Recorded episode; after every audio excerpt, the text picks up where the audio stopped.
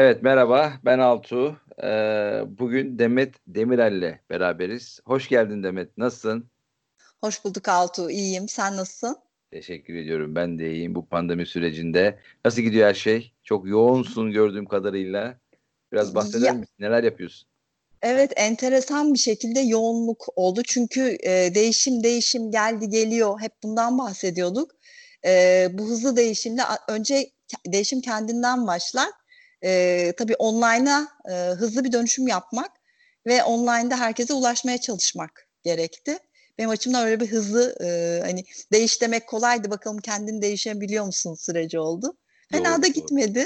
Ama doğru iyi, bir anda iyi. değişti. Herkes değişti. Herkes tüm büyük firmalara bakıyorum. Kendi bir anda evden çalışmalar işte VPN'ler ayarlanıyor, evet. izinler işte bir anda kalktı ortadan ve herkes işini yapmaya sürdürmeye de gayret ediyor. Bu değişim önemli. Sen değişim mimarı, inovatif evet. yönetim danışmanlığının kurucususun. İstersen evet. biraz kendinden bahsederek yavaş yavaş başlayalım. Ee, teşekkür ederim. Ee, değişim mimarı mimarım. Ee, oradan kaynaklanıyor aslında. Ee, 20 yıl kadar inşaat sektöründe e, yönetim, planlama ve yönetim üzerine çalıştım aslında. Ve e, planla yap olmasın, planla yap olmasın e, ve inşaat sektörünün bilgiye önem vermemesi ve o bir, bir yo yoğunluktan e, ve ranttan ya ben bir çıkmak istiyorum inşaat sektöründen başka bir şey yapmak istiyorum geldi. Ve beş yıldır da inovasyon, e, startuplar, startuplarla ve oradaki yazılım startuplarıyla çalışırken e, önce Scrum, sonra Kanban, e, iş modeli tasarımı tabii en başta. Böyle değişim odaklı yönetim e, mi fark edip e, o, onunla yoğrulup işte beş yıldır işletmelerin inşaat dahil ve onun dışında da e, değişimi merkezlerine alarak e, yönetim bilincinin geliştirilmesi için çalışıyorum.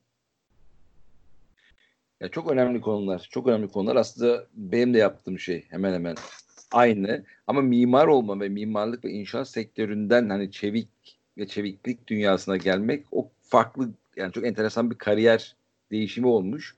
O bakımdan çok enteresan mimarlık yani inşaatta bildiğimiz bu inşaatlar yapılırken acaba değil mi çevik bu prensipler uygulanabilir mi diye çıktın yola. Senin konuşmalarımızda ben öyle evet, aklımda evet. kaldı. Ee, ya, e, önemli küçük bir, nokta. bir şey söylemek Hı. istiyorum. Şimdi e, çeviklikle ilgili işte bir sürü seminere gittim, eğitimler aldım. Orada e, yazılım sektöründen olan kişiler diyor ki inşaatta neyin ne zaman yapılacağı bellidir. İşte waterfall, e, klasik proje yönetim anlayışı orada geçerli, bizde geçmez diyor. Biz de aynı şeyi inşaat sektöründe söylüyoruz. Bu klasik proje yönetim anlayışı burada geçer. Kim uyguluyor hiçbir fikrim yok. Ya ben bir şey bir, bir, bir, bir, bir hatıramı anlatayım. Ee, İzmir'de bir firmaya gittim. Onlar da böyle arge yapıyorlardı. Yani böyle kimyasal işte petrol üstünde bir arge yapıyorlardı. Onlar da ben yazılım örneği verince onlara onlar da aynı şeyi yazılıma söylediler. Ya onların her şeyi sabit olabilir ama bizim her şeyimiz çok değişken. evet. Herkes kendini çok böyle değişken olduğunu ama karşı tarafın çok donuk olduğunu hatta araba sektörü için de, derler ya işte yalınama işte ya da işte bu Toyota her şey Product System her şey belli. Aslında işte belli falan değil. Doğru. Aslında değişim hep vardı. Biz hep yokmuş gibi davranıyorduk. Bu pandemi iyi oldu. Herkes fark etti değişimi diyorum ben. Gerçekten çok e, enteresan bir noktaya geldik. Yani hayatta mesela bazı firmalar evden çalışmaya, insan kaynakları mümkün değil diyeceğimiz firmalar hemen dönüşmeye başladı. Yani bu da artı pozitif bir taraf. Ee, aslında mekanlar ortadan kalkıyor. Ofislere gitmek artık insanlar sorguluyorlar. Gidilmeli mi? Ya da her gün gidilmeli mi? Evet belki psikolojik bir tarafı da var bu işin. Sosyolojik bir tarafı da var. Ama değişim dediğin gibi güzel de bir nokta. Değişim mimarı e, değişim her zaman olmalı. Doğru. Doğru. Hep hep vardı aslında. Doğru hep vardı. Hep vardı. Yani bu yolculuğa o zaman şöyle mi e, yani eksikliği görüp hani bu böyle olmamalı diyerek sen bir arayış içerisine girdin. Sonra ne oldu? Ee, aslında kökünde şu inşaat sektöründe ki şu anda yine onu sorguluyor olacağız. İnşaat sektöründe rant, e, değerli binalar yapmak yerine ranta yönelik binalar yapmak beni inşaat sektöründen bir yandan koparan da oldu. Şimdi bu pandemiyle insanlar ofise gitmeyince ya da o kadar çok AVM'ye gitmeyince acaba bu AVM'leri miğferime çiçek diktim gibi parka dönüştürürler mi diye de bir hevesim yok değil. Ee, biraz o, o da yani sırf bina yapmış olmak için bina yapmak tabii ki binalara ihtiyacımız var. E, değer üretmek oradaki benim e, motivasyon kaynağımdı. Onun için de müşteri odaklı, değer odaklı çalışmak. Startuplarda ben onu çok buldum o dönem. E, startuplarla çalışırken de e, çünkü startuplar genellikle yazılım firmaları. E, onları ben e, PMI metodolojisiyle, klasik proje yönetim anlayışıyla gelip e, ya biraz bu e, yazılım firmalarının e, dilinden anlayayım, onların proje yönetim anlayışından anlayayım diye e, Mehmet Yitmen'in Scrum kitabı var. Onunla aslında ilk başladı benim çevik dönüşümüm. E, onu okuduğum zaman ya bunu biz de yapabiliriz bilinci doğdu. Yani Scrum, sonra biraz Kanban e, da çalıştım. Hani çeviklik nedir? Bu o vesileyle hani startuplarla business model çalışırken e, evet fikri geliştirdik de bunu nasıl hayata geçireceğiz aşamasında. Sonra da e, Mehmet Yitmen'le e, tanıştım. İnşaat sektöründe çevik dönüşüm projesi e, Agile Turkey ve İPED bünyesinde yaptık. Biraz e, ve sonra COBİ'lerde ve hatta şeydir LinkedIn'de belki gördüm mottom bir gün her işletme çevik olacak çünkü sadece onlar hayatta kalacak Doğru, deme noktasına evet, geldim. geldim Doğru. yani. Bence e, çevikliği e, sadece IT'ciler olarak sahiplenemezsiniz. Bizim hepimizin ihtiyacı var çevik olmaya. Ya o ben kesinlikle katılıyorum ama bu işte yazılımdan e, doğan hani Agile Manifesto tabanlı bir değişimin, dönüşümün, çevikliğin ya da çevik olmanın her sektöre uymayacağı noktasında da hem fikrim. Çünkü aslında onun arkasında yazılımcıların da arkasında gerçek öz o çevik olma isteği, o konsepti alıp herkesin uygulaması lazım. Ee, o da katılıyorum yani. Ama yazılımdan çıktığı için e, yani yazılımın daha çok popüler e, yaptığı için bu çevik dönüşümü sanki yazılımın o manifestosunu da sanki bir alma zorunluluğu hissediyor departmanlar. İşte İK departmanı, ne bileyim bankacılık departmanı. Burada hazin hikayeler yaşanmıyor değil. Yani teşhisi koyup sonra tedaviye geçme noktası çok önemli bu noktada. Ee, şimdi aslında çevik olmak dediğimiz zaman e, illa o işte Scrum'ın, Kanban'ın veya e, Agile Manifesto uygulamaktan ben e, çok bahsetmiyorum aslında. E, sektörde iyi giden firmalara baktığımda inşaat sektörü veya kobi olarak da olabilir veya başka üretimde bu çeviklikle ilgili e, iyi uygulamaları içgüdüsel olarak ya da kendi deneyimlerine dayanarak zaten uyguluyorlar. Dönüp ben ondan son...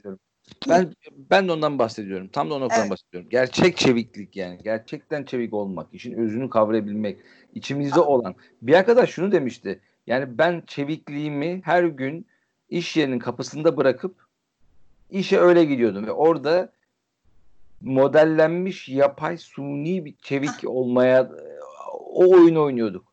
Yani hayatının kendisinde çeviyim evet. gerçek anlamda ama orada bazı kalıplar olduğu için o beni öldürüyor diyordu. Bu önemli evet. Yani her şeyin yeri zamanı ve doğru teşhisi koymakla alakalı diye düşünüyorum. Bazen hani sanat için sanat mı, halk için sanat mı hani gibi. Ona mı geliyor? Hani, doğru. Ona geliyor. Bakıyorsun adam çevik ne, ne diyor ne çevik ecel ne falan diyor adam ama bakıyorsun müşteri odaklı müşterinin değişimi kucaklamış çok güzel de çok inovatif de bir şey yapmış inanılmaz bir bina dikmiş ayağa ee, ve deneyselliği de kullanmış maketler yapmış ee, adım adım gitmekle ilgili de işte konsept proje çizmiş falan zaten içinde var ama çok sistematik değil ben ben orada hani biraz gel bunun adını koyalım da bak bunun e, bazı rötuşları var senin işini daha kolaylaştıracak ve tabana yayacak. Tabii o çeviklikte şey var, yani kurumsallaşamamış liderin bakış açısında kalmış olan çeviklik de var. Ee, biraz hani gel bunu tabana indirelim. Ee, sen de bu kadar yorulma yönetici olarak ee, gibi bir şey var ama tabii orada da şey var. Ee, yoruluyor ama e, kontrol friklik de var çünkü riski çok yüksek bir sektör. Ee, kontrol ettikçe daha kötüye gidiyor o da ayrı. Ama e, gerçekten çevik davranan firmalar var. E, başarılı projelerde o sayede çıkıyor. Kesinlikle ben tabii inşaat sektöründen değil ama iki tane örnek hatta buna ilgili blog da yazmıştım. Bir tanesi köfteci Yusuf, diğeri de Tuzla'daki balıkçı Yani mesela oradaki işlere bakınca zaten Toyota'da ilk ben 2010 yılında onların nasıl böyle Toyota Production System su gibi aktığını görünce zaten bu eksikliği görüp ya bizim yazılım da böyle olmamalı. Yani nasıl buradan biz feyiz alabiliriz de çıkmıştım yola. Ama senin dediğin gibi iki işletmede ben bunu çok iyi gözlemledim. Değil mi? Ve ikisinde de mesela iki işletmede de hani bu retrolar mesela her akşam tüm garsonlar, tüm açlar toplanıp hani mesela bir bilgi alışverişi yapıldığını öğrendim. Adamın sahibini aldım, sohbet ettim. Sen nasıl bu kadar iyi hizmet verebiliyorsun?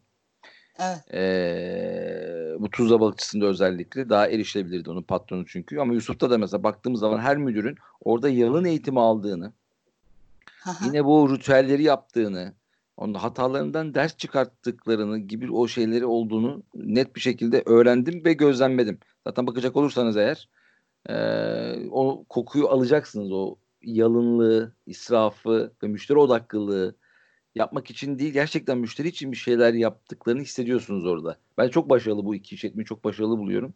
İnşaatta da tabii benzer örnekler var. Ee, ama kendi kültürleri var yani. Kendi kültürleri içerisinde yoğrulmaları çok önemli. Yani bir kalıba sokarsanız bu insanları olmayacaktır. Yani kendi kalıpları var. Zaten istenen de o değil mi en sonunda? Doğallığını yitirmiş oluyor tabii. O zaman sanat için sanata dönüyor. Sanat için bu. bu, bu ee, şimdi ben e, sosyolojide okuduğum için din sosyolojisi vesaire de var. Hani e, şimdi bu örneğin bazen yanlış anlıyorlar ama her dinde de ne var? Bir ritüeller var. Hani İslam bile farzları var. imanın şartları ayrı. Yani e, sadece oruç tuttun, namaz kıldın vesaire oldun diye e, Müslüman olmuyorsun. Bunun altyapısı var. Aynı aslında çevikliğin değerleri var, ritüelleri var. E, gibi de benzetiyorum. Hani yattık, doğru, kalktık, doğru. sıkra şey yaptık, e, ne bileyim, retrospektif yaptık, işte ayakta toplantımızı yaptık falan demeyle e, şey olmuyor, çevik olmuyorsun. Onun gerçekten mindset'i e, içselleştirmiş olman gerekiyor. Neden yapıyorsun bunu? Bu neye hizmet ediyor? Bunun arkasındaki mantık nedir? Ya ama şöyle bir durum var mesela danışmanlık olarak yani gittiğimiz yerlerde de yani bir kurtarıcı bir gümüş kurşun arayışı var. Ee, şimdi gümüş kurşun arayışında tabii ki hani gel iki hafta sonra ben düzeleyim şeyi de var. Beklentisi var diyeyim. Bu beklentileri iyi yönetmek lazım. Yani sabah toplantısı yaparak ya da ne bileyim rolleri değiştirerek kısa vadede ya da orta vadede bir şey ulaşmak çok zor. Bunu anlayınca bu sefer ecelden bir soğuma, bu da işlemedi demeler de olabiliyor. Ee, onu iyi yönetmek lazım. İyi anlatmak lazım. Dediğin çok doğru yani ritüeller arka yapısını anlamak önemli. Ben ilk etapta bir yol gösterebilir. Evet. Sahura diye mi geçiyordu? Bir tane ifade vardı Japonca'da o sunumlarda. Hani önce taklit ederek başlıyorsun. Daha sonra Hı-hı. işin mantığını anlıyorsun. işselleştiriyorsun diye giden bir süreç var. Ama arka tarafındaki o mantık kesinlikle çok net bir şekilde anlaşılmalı. Zaman. Yani evet. Ama üst yönetimin sahip çıkması lazım. Demet yoksa çok zor. Üst yönetimin oyun içinde olmadığı bir noktada e, üst yönetimden kastım hani C-level diyeceğimiz gerçekten işi direksiyon başında bulunan kişilerin buna destek vermesi lazım. Yani bir takımın sadece takım bazında diyorum hani bir Scrum kullanması, Kanban kullanması, Extreme Programming yapması kurtarmayacaktır. Değil tabii ki. Yani aslında ikisi birden çünkü e, bizim misyon şeye baktığın zaman inşaat şirketleri veya işte diğer üretim şirketleri çok kurumsallıklarını tamamlayamamış. Hala en büyük şu anda hani adını söyleyebileceğin en büyük e, projeleri yapan firmalar bile patron şirketi durumunda. GEO bile olsalar. O nedenle hani patron sahip çıksının e, da bir e, ayarı var aslında. Yani e, elinde kırbaçla hadi scrum yapın demeye de kalkabilir patron. E, o ruh bizde biraz e, zor oturuyor. Onu söyleyebilirim. E, çünkü risk çok fazla. E, mikro management hedefi çok fazla. Aslında önce patronun eğitime ihtiyacı var. Takımın ayrı eğitime ihtiyacı var. Ben şeyi çok beğenmiştim. Bu Kanban, Scrum işte bakıyorum biz nasıl uygularız. E, you are allowed to think diyor Kanban'da. Ben bunu şöyle evet, diyorum. Evet. Ya yönetici bak bunu önce sen söyle. Ey takımım senin beynin var ve bunu kullanman için sana izin veriyorum. Sonra da takıma dönüyorum. Takım bak senin beynin var ve bunu lütfen kullan. Bu iki tarafa da hitap eden bir cümle. Benim e, en beğendiğim hani mottolardan mottolardan biri e, iki tarafı da ayrı eğitmek gerekiyor. Aslında Agile Mindset'i önce bir e, yönetime vermek gerekiyor. Çok haklısın. Çünkü e, müdahale ettikçe takımın motivasyonunu kırabiliyor. E, mikro yönetime o kadar alışmış ki her şeyi bilmek istiyor. E, sahip çıkmaktan öte aslında bir rahat bıraksa belki e, çıktıları kontrol etmeye başlasa daha kolay yürüyecek. Yani sistem thinking denen o olay yani sistem düşüncesi. Doğru doğru yani o noktada e, yani aslında organiz zaten mikro management yapmak bu devirde çok zor. Çünkü hani o Knaven framework'ine göre kompleks bir dünyadayız. Yani Kanban'ın o mottosu çok o prensibi çok doğru. Hani liderlikleri ön plana çıkartmanız gerekiyor. Yoksa düşün mesela bir inşaat e, firması ve 10 projesi var. Yani her birini mikro management yapmam zaten fiziksel olarak mümkün değil. Ve o zaman da beklemeler oluyor yani. Sen oraya gittin ama şunu şunu yapın, bunu bunu yapın. E tekrar gelene kadar unutacaksın zaten hangi emri verdiğini. Yani o kişilerin herkesin katkısına maksimum derecede ihtiyaç var çünkü rekabet var. Evet. Mecbur yani mikro management yapmaman lazım. Yani ortam buna uygun değil. Ama müşteri dahil herkes mikro management yapıyor. Öyle söyleyebilirim. Yani günün sonunda e, müteahhite işi veren, iş, işveren e, tarafı bile işte şu pencerenin vidası ne oldu diye karşına çıkabiliyor. Çünkü e, şimdi yazılımda belki öyle değil ama herkesin tanıdığı, bildiği bir ürün üretiyorsun. Ve söz hakkı sahibi olmak istediği bir ürün üretiyorsun. Bu da herkesin her konuda e, kendini yetkili hissetmesine neden oluyor. Böyle de bir problem var aslında.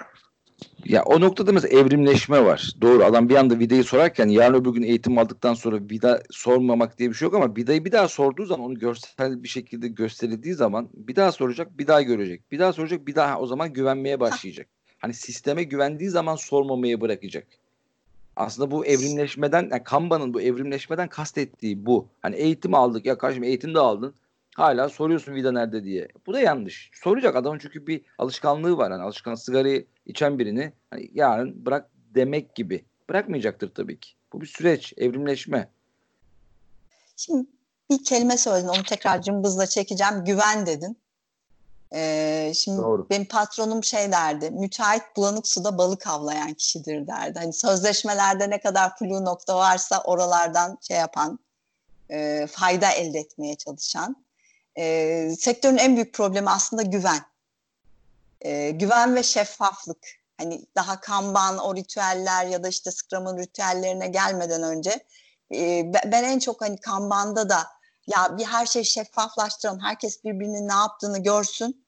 Ona göre programını yapsın e, ve birbirine güvensin. En en aslında e, anahtar kelime o. Sihirli hani değnek olsa da önce güveni değiştirsek, güveni sağlasak gibi. E, çünkü herkes işte sözleşmede şey yazar. İstediğim zaman şöyle kırdırıp baktırabilirim altını doğru yaptın mı diye. Veya işte sen dersin ki yarın ben şunu getireceğim, takacağım buraya, montajını yapacağım falan. Ben inanmam sana. Ee, yarın olur, e, sen de getirmezsin zaten. Senin getirmeyeceğini düşündüğüm için ben de hani senin yaptığın işin üstüne yapacağım işi de ben de ekibimi getirmem. Arada günler böyle kaynar gider. Aslında yani ba- bakınca e, dönüp bak ya bu bina nasıl ayağa çıktı? Ne, ne kadar israf var? inanamazsın. Ve hani herkes, bütün müteahhitler ağlıyor. Bir yandan da yüzde on gibi bir marj kar ederlerse ne ala yani en büyük mutluluk. Ee, o nedenle hani güven ve şeffaflık hani sırf bunu getirebilsek e, hani bıraktım bütün o ritüelleri vesaireyi hani sırf bunu getirsek biz çok şey kazanırız aslında bu sektörlerde. Çünkü çok paydaş var. 40-50 sözleşme var. O küçücük alanın üzerinde gelip giden hani sözde e, tasarım aşamasından başlayan e, o neden hani güven ve şeffaflık bize çok şey hani sihirli değnek etkisi gösterir gerçekten.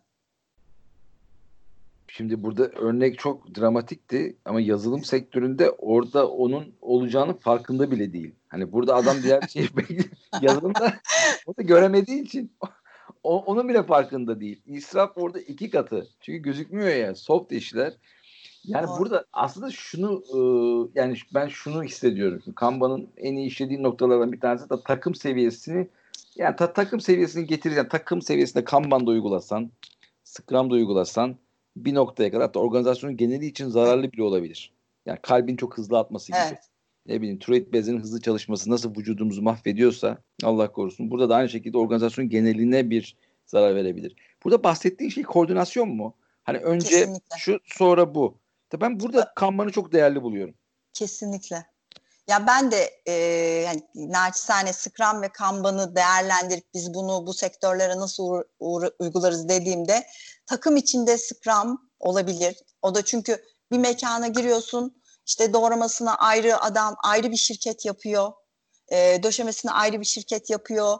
E, ne bileyim sıvasını boyasını ayrı bir şirket yapıyor. Günün sonunda bunların her biri sana ana müteahhite ya da işverene gelip bu işte vaktinde işini yapmadığı için ben şu kadar kayba uğradım, şu kadar para istiyorum senden deyip mahkemelik olabileceğin tipte insanlar. Sen diyemezsin ki sen Doğru. şunun kenarını yap da takımsınız bu mekanı hep beraber birlikte çıkaracaksınız diyemezsin. Ama bu takımlar e, koordinasyon içinde çalışmak zorundalar. Yani döşemeyi yapmadan duvarı yapamazsın, duvarı yaptıktan sonra süpürgeliği yapman gerekiyor falan gibi çok sıkı da koordinasyon içinde çalışmak zorundalar. Ee, ve aynı gemide olduklarını bilerek. Ee, o nedenle ben de Kanban'ı ve oradaki e, güven ve şeffaflığı ya evet gerçekten yarın sen burayı teslim edeceksin. Ben de orası bitince kendi ekiplerimi getirip devam edeceğim de- diyebilmem gerekiyor. Bu arada da tabii arkada bir de fabrikadan da benim siparişimin gelmiş olması gerekiyor. Bir işin O- çok O da arka tarafı Aynen. O da bir Ya- yani gerçekten hani çok şey e, böyle çıkınca o bina aslında bir mucize gibi çıkıyor bu kadar koordinasyonsuzluk içinde. Yani e, çok israf. O zaman aslında çevikliği tanımını bir daha yapalım. O zaman çeviklik dediğimiz nokta hani çeviklik, çevik ayrı. Çeviklik doğru zamanda doğru kişinin ya doğru takımın doğru şeyi yapması. E, Bunun Evet. için çok ciddi bir koordinasyona ihtiyaç var. Ee, orkestra şefine ihtiyaç var. Ee, bu noktadan bu noktada da evet bu bir fırsat olabilir. Yani insanlar problemi teşhis etmede hani bu benim problemim koordinasyonsuzluk problemi. Ya Ahmet'in Mehmet gelmedi, sen niye gelmedin, sen bunu yaptın değil. Yani insanları değil, süreçlerini suçla. O deminki meşhur lafını burada hatırlatmak lazım. Yoksa büyük kayıplar olabilir. Yani yazılı Doğru. çok daha ciddi. Göremiyor adam yani. O o yok yani gözükmüyor o israf bile. Tabii güven gidiyor tabii ki. Sistem olmayınca, görsellik olmayınca, akış olmayınca e, güven niye olsun ki? Herkes kişiselleştiriyor. Belki biraz daha şanslıyız. Hani e, o yazının içinde gömülü bir şeyi test etmek, anlamak hani çok ciddi test yani bizde de var tabii testler ama hani en azından taktım mı takmadım mı yaptım mı yapmadım mı gelip bakıyorum bir anlamda. Ama Evet. mesela e, birkaç böyle anahtar kelime var. Aynı you are allowed to think gibi. E, definition of done. E, şimdi bizde çok şeydi mesela o büyükte 7-8 bin aktivitelik iş programlarımız var. E, ve o iş programında bakıyorsun %99.9 yapılmış bir aktivite. Bilmem nerenin duvarı. Tamam mı? Yapılmış, bitmiş sayıyorsun sen. Bir de planlama departmanı da ayrı. Ama ondan sonra başlayacak aktivite bir türlü başlamıyor. Çünkü o duvarın kenarına bir şey takılması lazım. O takılmadığı için ondan sonraki akti- şeyi oraya monte edemiyorsun. Hayır. Şimdi adama soruyorsun bitirdim diyor. Şimdi yerine her şeye de gidip bak. Bitti diyor. Bitti ya önemli değil diyor. Bir de şey var. hani senin için önemli değil ama senden sonra gelecek için önemli. O, o neden hani o iş birliğini o takımların arasında herkesin e, hedef birliğiyle çalışması gerekiyor. Ya belki de en başta o montaj için şeyi takacak. E, ne, neyse o aksesuar. Önce onu takacak gibi. E, sıkı iletişimle sana ne lazım devam etmen içinle gitmesi gerekiyor. Herkes söyle- aslında o görsel şeyi görecek. Sıra bana geliyor. Benden sonra da bu var. Yani öncesini ve sonrasını upstream, downstream'leri görecek. Kendisi oyunun neresinde bunu Hı hı. kendisi görecek ve kendisi hani evet yani bu çok değerli olur ve israfı da engeller. Şimdi İnanılmaz. aslında hi- hiç yapılmıyor da demeyeyim. Ee, hani dedim ya e, iyi uygulamalar var zaten. Mesela şantiyede de e, şey vardır. Her, bazen hani son zamanlarda özellikle e, her akşam e, bir koordinasyon toplantısı yapılır. O da şudur hani elinde hangi malzeme var bu var. Hani bir de o var hani burayı yapım demeyle yapamıyorsun çünkü malzemesi gelmemiş olabilir. E, neresi hazır? O malzeme oraya uyuyor mu? Sana ne lazım? Hani bütün taşeronlar, o alt yükleniciler bir araya gelir ve gerçekten o koordinasyonları sağlamaya başladığında inanılmaz bütün sene göstermediği hızı ve verimli üretkenliği son anda gerçekten e, e şey bir anda gösterir. Her şey ortaya çıkmaya başlar. E, o da mucizevi bir şeydir aslında. E, onu amacımız hani oradaki stresi biraz geriye çekip e, insanların daha yaşanabilir e, bir düzeyde sürdürmesi bunu. Yani neyi kastediyorum? Çünkü hep geceleri çalışma olur. E, hep overload'dur insanlar. Bunu biraz daha sakin bir hayata dönüştürmek, yaşanabilir hayata dönüştürmek aslında amaç işimizi sevmek aslında. İşe sevgiyle gitmek, insanlarla doğru şekilde çalışabilmek, evet. yani kültürleri geliştirebilmek için ya olgun olabilmek aslında. Olgun e, bir şekilde bu süreçleri devam ettirebilmek. Evet bence yani eğitimin bu noktada çok senin de bu inşaat sektörüne katkıların gerçekten çok çok önemsiyorum. E, çünkü benim babam da mimar. Onun da şantiyelerine Aa. zamanında gitmiş birisi olarak hani oradaki evet. iş e, şantiyeleri gitmeyi sevmiyordum. Çamur, Ondan sonra bağırışlar, çağrışlar, bir kargaşa. Ondan sonra yani şantiyeciliği çocukluğundan beri çok sevmem ama bu bilgi birikimini oraya uygulandığını hayal ediyorum. Ee, keşke diyorum daha evvelden bu tür şeyler bilinçliymiş. Yani sektörlerin aslında birbirinden öğrenebileceği çok şey var. Çok. Yani bin bilsen de birbirine sor atasözünü her zaman sevmişimdir. Yani o mimarlıktan gelen bir bilgi, yazılımdan gelen, işte ne bileyim oradan, Toyota'dan, şuradan. Ama tabii teşhis ve tedaviyle yani her yapılan şeyi de uygulamak burada doğru değil. Ve startuplar bu startuplarda peki bu iş e, modeli üretimi noktasında destek oluyorum dedin. İş modeli üretimi kitabı bende var. Evet. Çok da severek okumuştum ama unuttum tabii ki. E, 2012 yılında sanıyorum o civarda çıkan bir kitaptı. Hı hı. Bununla çevikliği nasıl birleştirdin? Nasıl bir aralarında fark var? Nasıl tamamlayıcılar mı birbirlerini? Startuplar özelinde konuşuyorum. Ne dersin ben, bunda? E, ben aslında ilk önce o kitapla hani inşaat sektöründen çıktım artık ben hani değişik bakayım. Yani ben önce kendime baktım bu malzemeden ne çıkar ve bir, yeni bir öğrenme sürecine girdim. Ve o kitap da aslında benim bir kitap okudum hayatım değiştilerden biridir. Ee, ve ben onu yöneticiliğim sırasında biliyor olsaydım belki daha hırslı, daha hani farklı çözümlerde üretebilirdim. Aslında sadece e, startuplara değil, ben onu startuplar vesilesiyle tanıdım onu da. Şu anda birçok kobi, birçok hatta COSGAP'te bile bir proje yapıyoruz. Hani COBİ'lere yönelik iş modeli yaklaşımını e, öğretmek ve uygulamalarını sağlamak için. Ben değişim odaklılığı o kitapta öğrendim. Hani çevresel koşulların aslında e, normal stratejik planlama gibi bir şey ama hep diyor ki beraber üretin. Bu kanvası duvara asın ve hep beraber bakın e, bütün işte muhasebeciniz da, dahil, iş geliştirme, Doğru. operasyon, jargonlar çok benziyor aslında.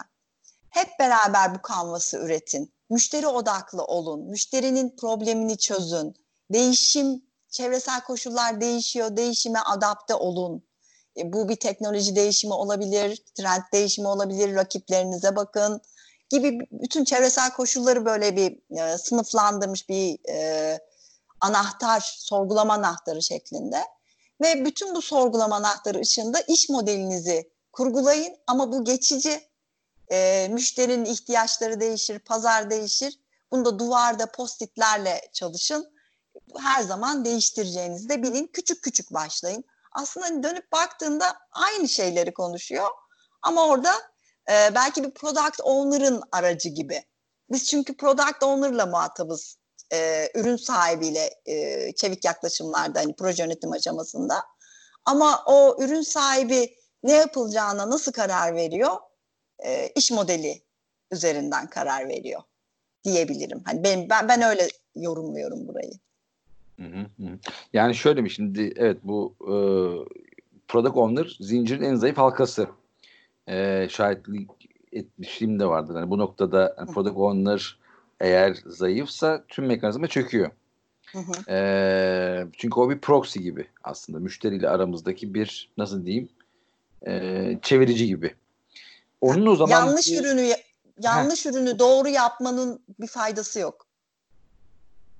O zaman burada pro, ya product owner'ların iş modeli üretimi öğrenerek daha iyi bir product owner olabileceğini mi savunuyorsun? Doğru mu anlıyorum?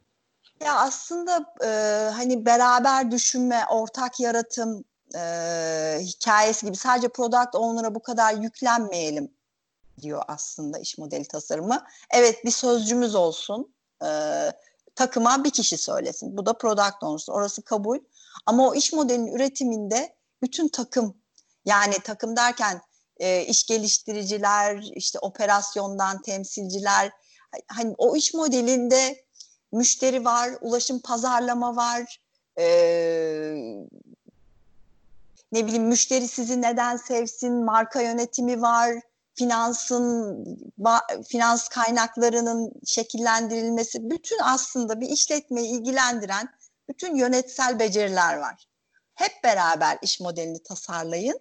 Ondan sonra minicik projecikler çıksın ve onları da işte Scrum koşarak ya da Kanban üzerinden e, hayata geçirin.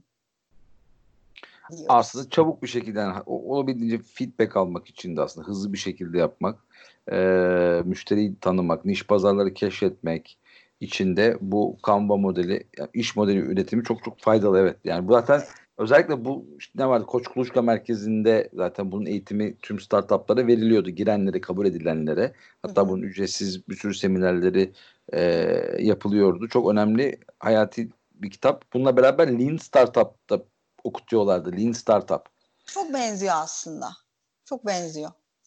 Çok ortak yönleri var öyle söyleyeyim. Doğru. Yani, e, yani bir yapı kurması, bir structure yani o yapıyı ortaya koyması bakımından kitap gerçekten çok etkileyiciydi.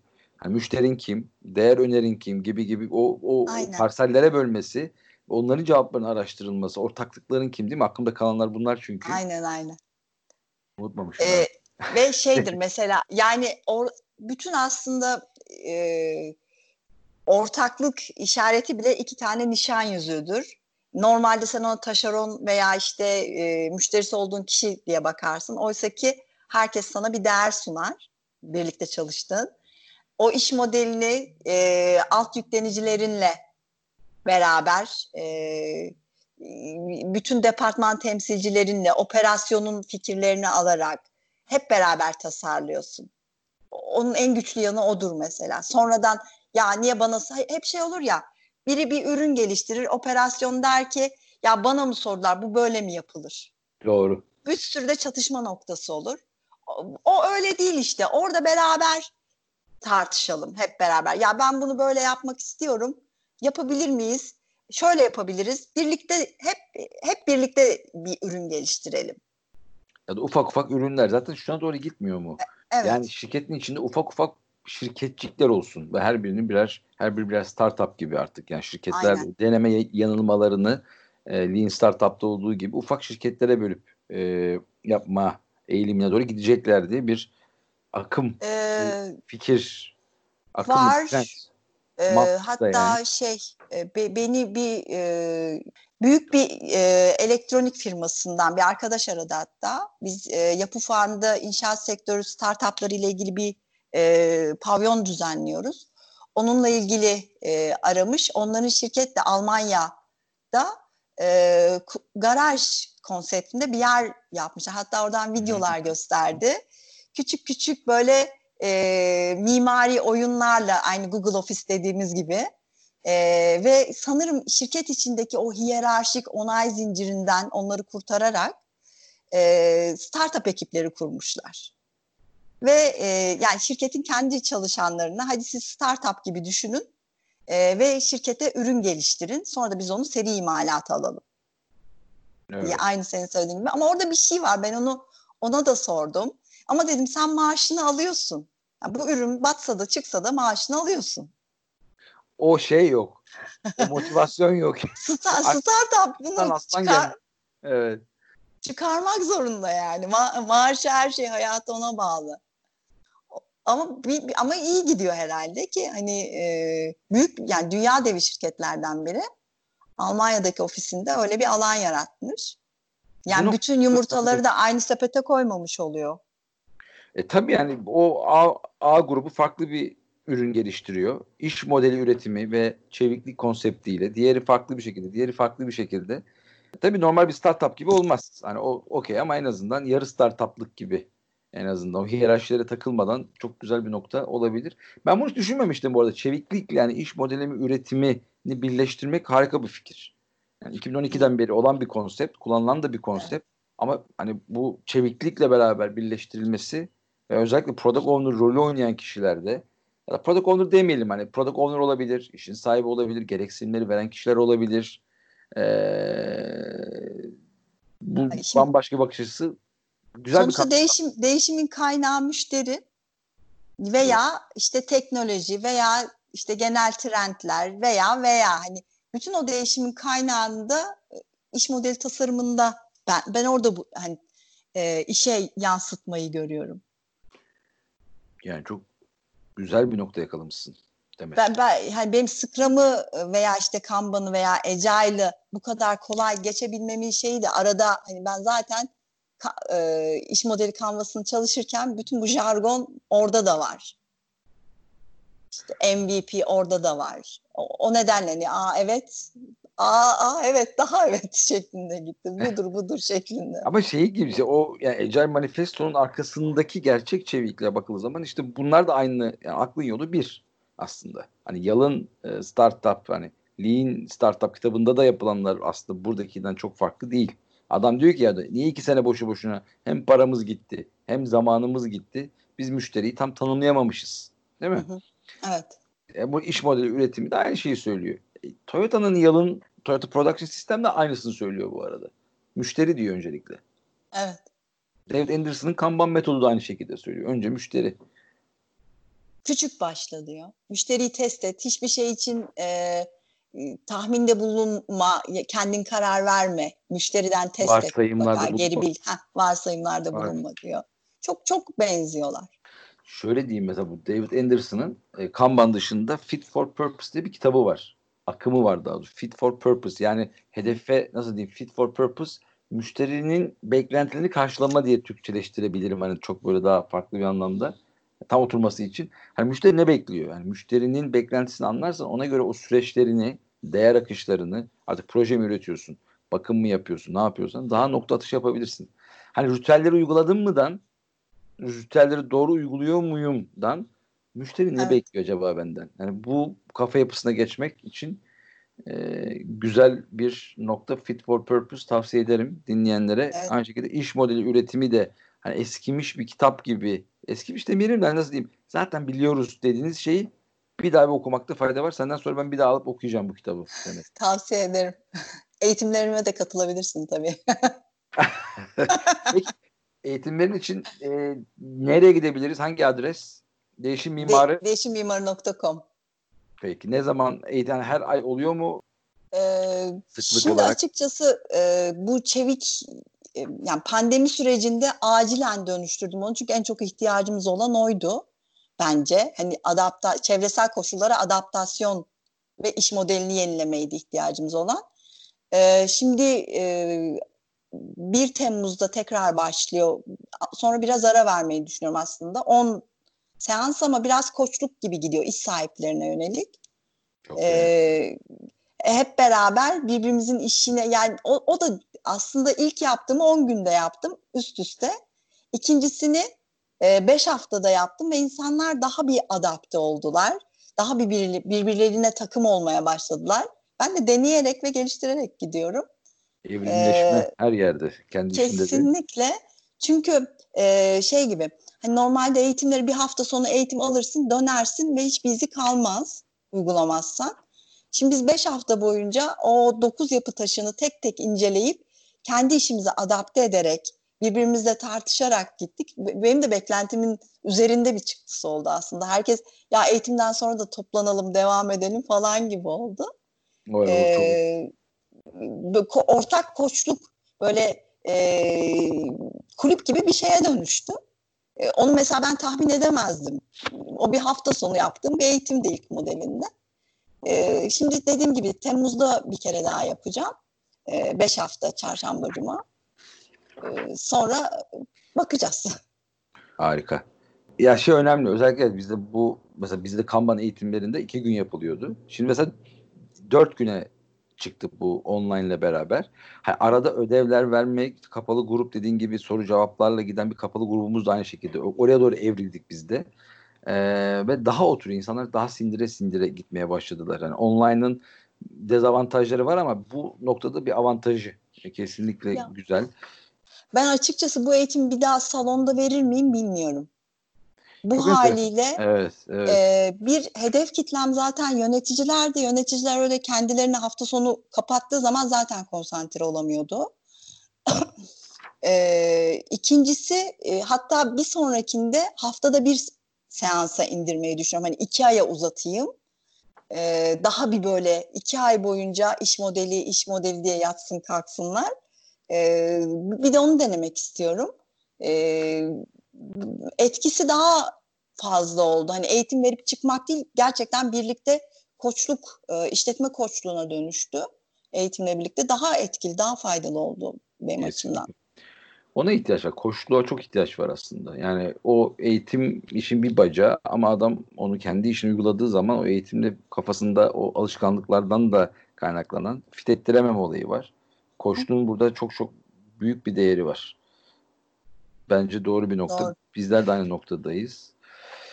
Peki inşaat sektöründen bahsettik, çeviklikten bahsettik, Kanban dedik, Scrum dedik, Extreme Programming diye söyledik. İş modeli üretimiyle birleştirmek bence harika bir nokta olmuş. Eklemek istediğin noktalar var mı Demet yavaş yavaş sona gelirken? Ne dersin? Ne tavsiye edersin? Kitap tavsiyesi olabilir. Eklemek istediğin son noktalar olabilir.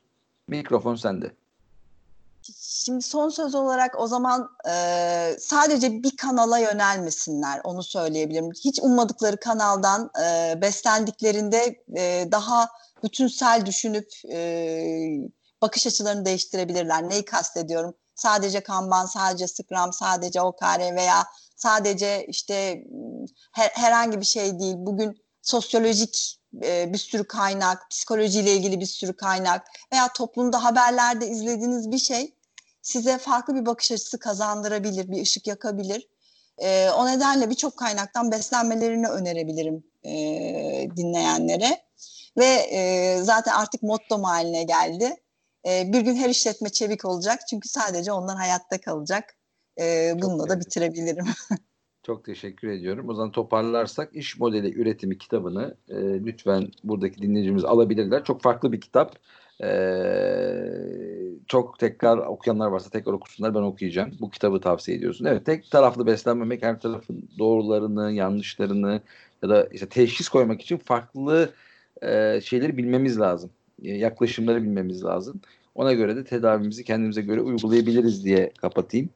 Ee, evet çok teşekkür ediyorum. Evet çok ben teşekkür değer ederim. kattın. Özellikle mimarlık noktasında farklı bir disiplinden kişileri ağırlamak benim çok hoşuma gidiyor. Çünkü ben de kendim yazılımcı olduğum için hep yazılım yazılım yazılım. Hani hep böyle kendi içimizde sanki bu dönüyormuş hissine kapılıyordum. Ama bu noktada çok farklı bakış açısıyla bir renk kattın, farklılık kattın. En azından bu teorilerin global olduğu noktasında tüm dinleyicilere bana bir ayrı bir özgüven daha kattın. Ee, tekrardan görüşmek üzere. Özellikle şu iş modeli üretimi noktasında daha teferruatlı konuşmak isterim ilerleyen zamanlarda. Seve seve. Çok mutlu olurum senden de o konuda bilgi almaya. Tamamdır. Çok teşekkürler o zaman. Hoşça kal. Teşekkürler. Hoşça kal.